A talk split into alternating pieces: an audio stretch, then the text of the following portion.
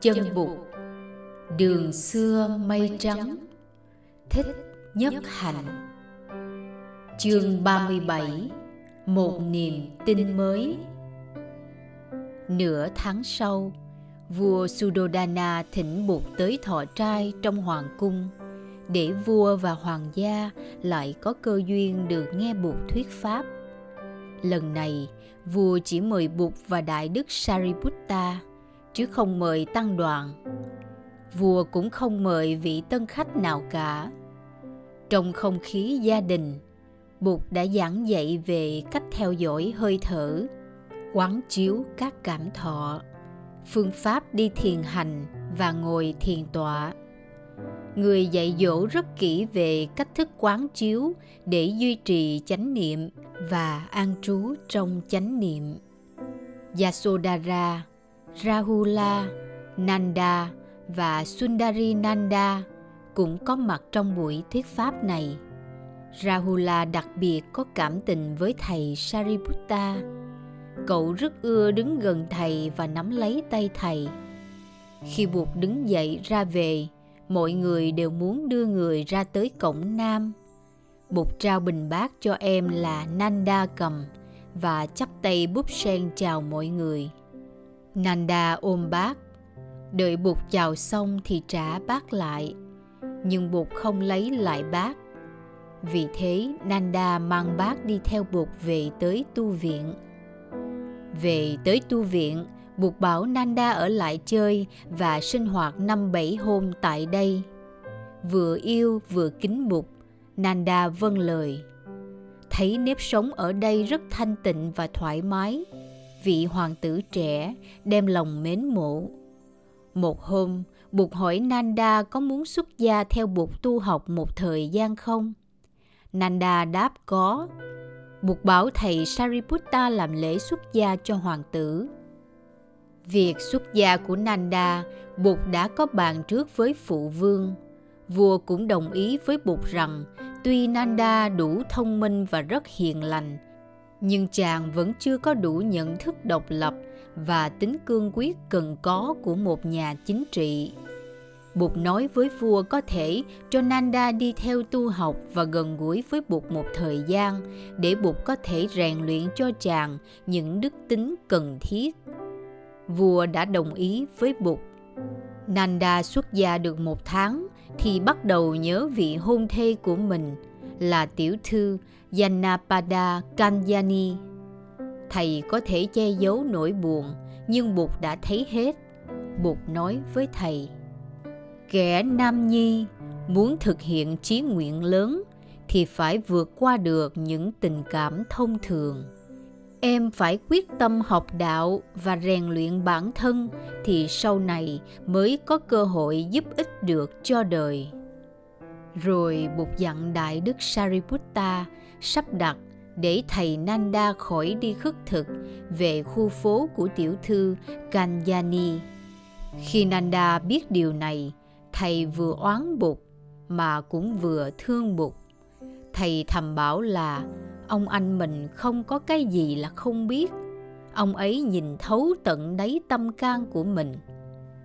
Rahula thấy chú của mình được xuất gia ở suốt ngày với bụt thì ham lắm cậu phân bì với mẹ yasodhara vuốt đầu con, bảo rằng phải lớn lên ít nhất là bằng chú nanda thì mới được đi xuất gia. Rahula hỏi mẹ làm sao để có thể lớn mau. Yasodhara bảo cậu phải ăn uống cho đàng hoàng và tập thể dục mỗi buổi sáng và mỗi buổi chiều. Rahula đã được mẹ dạy gọi bục bằng thầy.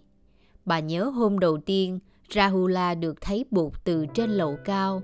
Bà đã chỉ Bụt và nói với con Cái ông thầy tu ấy là cha con đó con chạy xuống chào cha con đi và bảo cha con trao gia tài lại cho con. Từ hôm ấy, Rahula cứ quen gọi Bụt là ông thầy tu ơi. Yasudara nghe được, bà bật cười, gọi Rahula lại và bảo Con đừng gọi Bụt là ông thầy tu ơi, con phải gọi Bụt là thầy ơi.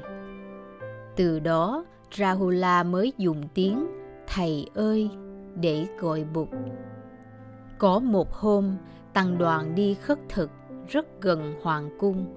Yasodhara và Rahula đứng ở trên lầu. Bà trông thấy bụt giữa đám các vị khất sĩ. Rahula cũng trông thấy người. Yasodhara nói với con, con chạy xuống với bụt đi và lần này nhớ xin cho được gia tài của người. Rahula chạy xuống lầu, cậu rất thương mẹ nhưng cũng rất thương bụt. Ngày nào cậu cũng được ở với mẹ suốt ngày, nhưng cậu chưa từng được ở với bột suốt một ngày nào.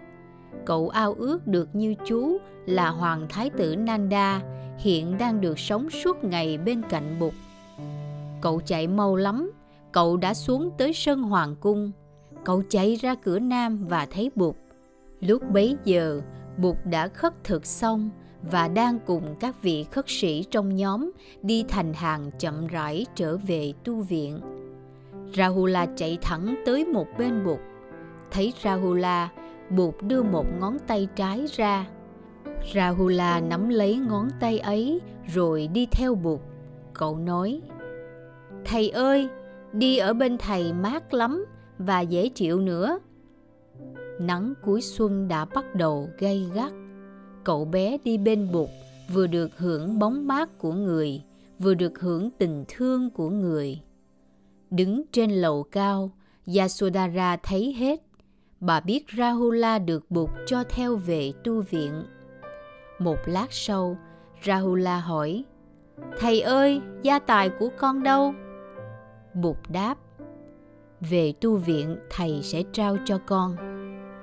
Trưa ấy, về tới tu viện, Đại Đức Sariputta chia phần ăn của mình với Rahula Rahula được ăn cơm im lặng bên cạnh Bụt và bên cạnh Đại Đức Sariputta. Rahula lại được gặp chú Nanda để nhõng nhẽo. Bụt bảo Rahula ngủ chung phòng với Đại Đức Sariputta. Thầy nào cũng cưng quý cậu. Cậu muốn ở luôn tại tu viện. Đại Đức Sariputta nói, muốn được ở luôn tu viện thì phải đi tu Rahula nắm tay thầy Sariputta tới xin Bụt cho phép đi tu. Bụt gật đầu. Bụt bảo thầy Sariputta cho Rahula được xuất gia. Đại đức Sariputta ngạc nhiên. Thầy tưởng là Bụt nói đùa. Ai dè buộc lại nói thật. Thầy hỏi, Thế Tôn, làm sao mà cho Rahula xuất gia được? Bụt dạy, thì cho cháu tập sự xuất gia, thọ giới khô sa di và giao cho cháu phận sự đuổi quả trong giờ các thầy ngồi thiền. Quả ở đây nhiều quá, chúng đến quấy phá các thầy trong giờ tập thiền khá nhiều. Thầy Sariputta xuống tóc cho Rahula và cho cậu thọ tam quy và dạy cho chú bốn giới, không giết hại, không trộm cắp, không nói dối, không uống rượu. Thầy lấy bớt một chiếc áo cà sa của thầy, cắt ra và may lại thành một chiếc áo cà sa nhỏ xíu cho Rahula mặc. Thầy dạy cho Rahula cách khoác y và ôm bát. Khoác y và ôm bác vào, Rahula trông giống một vị khất sĩ con con. Ai cũng thấy thương. Rahula được lệnh ngủ chung với thầy Sariputta đi khất thực và học hỏi với thầy Sariputta. Từ hôm có Rahula bên mình, thầy ít khi vào thành khất thực. Thầy đưa Rahula đi khất thực trong những thôn lạc gần tu viện. Theo phép người xuất gia, ai cũng chỉ được ăn mỗi ngày một bữa trước khi giờ ngọ chấm dứt. Nhưng Rahula còn nhỏ quá, sợ chú Tiểu mất sức thầy Sariputta cho phép chú được ăn một lần nữa vào buổi chiều. Các vị thí chủ thường nhớ mang sữa và thức ăn để dành cho chú. Tình Rahula đã được cạo đầu mặc áo cà sa làm chú tiểu, đã vào tới trong cung điện. Vua Sudodana buồn lắm. Từ ngày Rahula đi với Bụt về tu viện, ông nội bà nội và mẹ chú nhớ chú lắm. Họ tưởng chú đi chơi vài hôm rồi về. Ai ngờ chú lại ở trong tu viện và trở thành chú tiểu. Ông bà nội của Rahula không có cháu để cưng, rất lấy làm buồn khổ. Nhưng Yasodhara thì buồn vui lẫn lộn.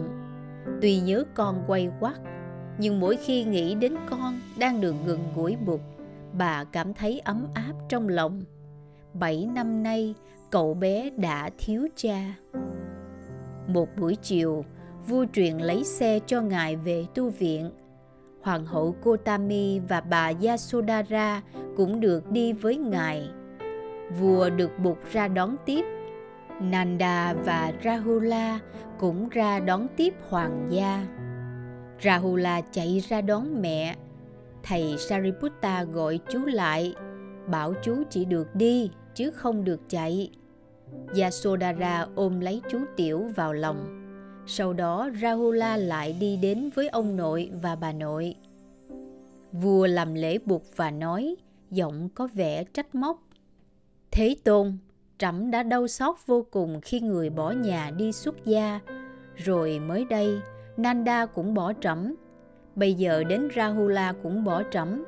Như vậy là quá đáng. Thế Tôn, đối với một người tại gia như trẫm, tình cha con và ông cháu rất nặng. Niềm đau xa cách cũng như nhát dao cắt vào da.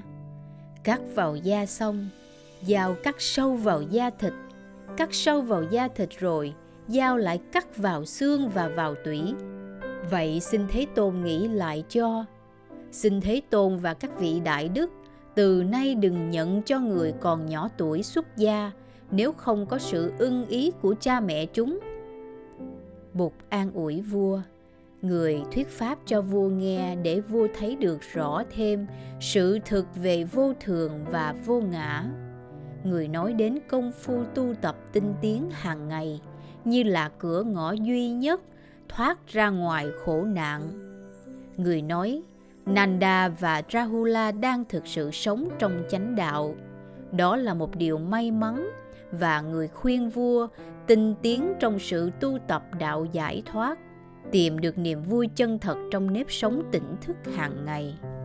Càng nghe buộc, vua càng cảm thấy nhẹ nhõm và cuối cùng vua đã vui lên trở lại. Bà kotami và yasodhara cũng được nghe buộc nói hai người cũng cảm thấy được an ủi rất nhiều. Nhưng có đại đức sariputta ngồi bên, buộc quay lại nói với thầy, từ nay trở đi, các vị khất sĩ sẽ không chấp nhận cho trẻ em xuất gia nếu không có sự đồng ý của phụ huynh các em. Xin đại đức ghi vào quy chế như vậy. Thấm thoát mà bột và giáo đoàn đã ở lại vương quốc Sakya hơn nửa năm. Số người đến xin xuất gia với bụt hoặc với các khất sĩ lớn đã lên tới gần 500 vị. Số cư sĩ tại gia thì đông quá, không thể nào đếm cho xiết. Vua Suddhodana đã dâng cúng cho giáo đoàn một cơ sở mới để làm tu viện. Cơ sở này là cung điện mùa hè, ngày xưa của Thái tử Siddhartha, có vườn cây rất rộng rãi và rất mát, nằm về phía bắc kinh đô. Đại đức Sariputta sắp đặt để đưa mấy trăm vị khất sĩ về chủ trì tu viện này tăng đoàn đạt được cơ sở vững chắc cho sự hành đạo tại vương quốc buộc sẽ trở về tu viện trúc lâm cho kịp mùa an cư như người đã hứa với Bimbi Sara và với tăng đoàn ở đấy. Vua Sudodana biết bụt sắp ra đi nên đã thỉnh người vào cung để cúng dường và xin người thuyết pháp. Vua đã mời hoàng tộc và triều đình đến để nghe bụt. Trong buổi thuyết pháp này, Bụt đã nói về đạo đức và chính trị. Người nói đạo đức có thể soi sáng cho chính trị và người làm chính trị có thể nương theo đạo đức để thực hiện công bằng và hạnh phúc trong xã hội. Người nói: Nếu quý vị biết tu dưỡng bản thân, mở rộng tầm hiểu biết và lòng từ bi thì quý vị sẽ tìm ra được một đường lối giúp nước và trị dân có thể đem lại thái bình và hạnh phúc mà không cần đến những phương thức bạo động.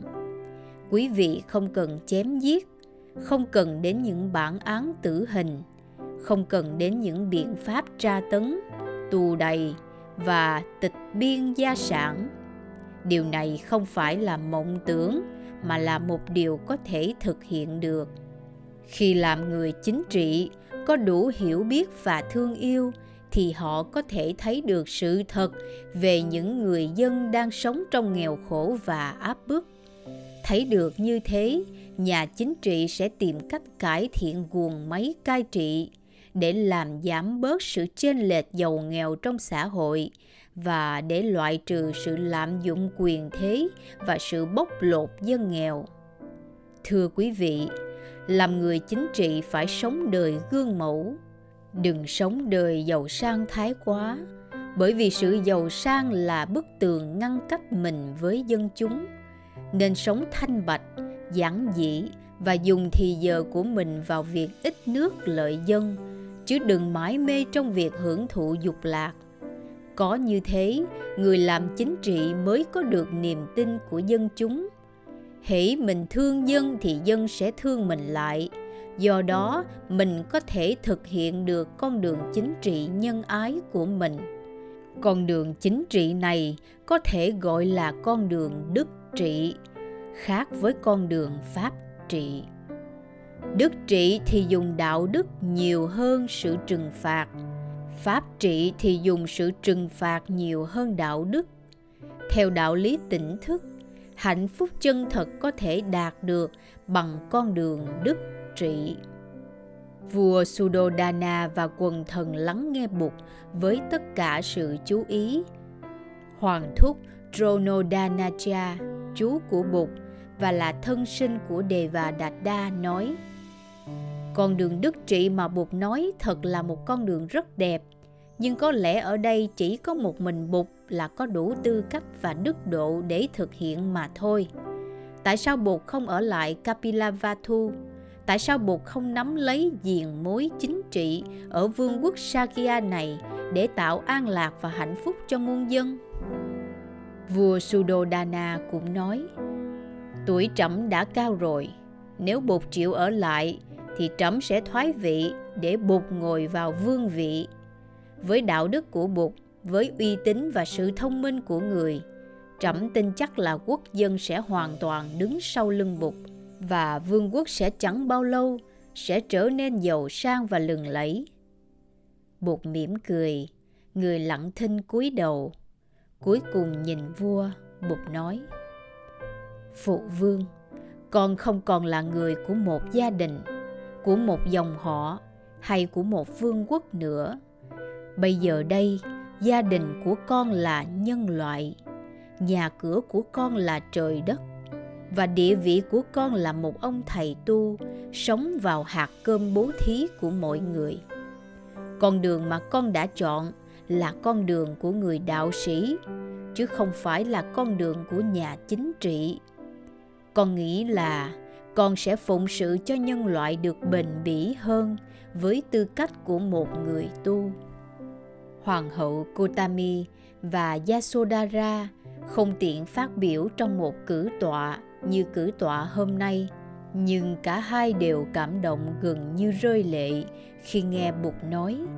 Hai người đều thấy Bụt nói đúng. Bụt tiếp tục thuyết giảng cho vua và mọi người nghe về năm giới và cách tổ chức hành trì năm giới trong khung cảnh gia đình và trong xã hội người nói năm giới có thể được xem như là những nguyên tắc sống có thể đem lại hạnh phúc trong gia đình và hòa bình trong xã hội. Người giảng cặn kẽ về từng giới một. Cuối cùng người nói, muốn có đoàn kết toàn dân, một niềm tin cần được tạo dựng. Những người làm chính trị, nếu thực hành được năm giới, thì sẽ được tạo niềm tin lớn trong quốc dân. Với niềm tin ấy không có công trình gì mà không xây dựng được. Niềm tin ấy có thể bảo đảm được hòa bình, hạnh phúc và công bằng xã hội trong vương quốc.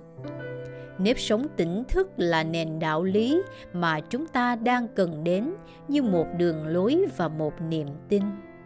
Giáo lý truyền thống bà la môn không chứa đựng được đức tự tin và không đảm bảo được quyền bình đẳng giữa mọi con người ta hãy dùng đạo lý tỉnh thức như một niềm tin mới Bụt cho biết người sắp lên đường trở về vương quốc Magadha, nhưng người sẽ còn trở lại Kapilavatthu. Vua, triều thần và hoàng tộc rất vui khi nghe người nói như vậy. Hết chương 37, một niềm tin mới. Kính mời quý khán thính giả đón theo dõi ở phần tiếp theo, chương 38. Ôi, hạnh phúc! qua phần trình bày bởi giọng đọc Liên Hồng Phúc.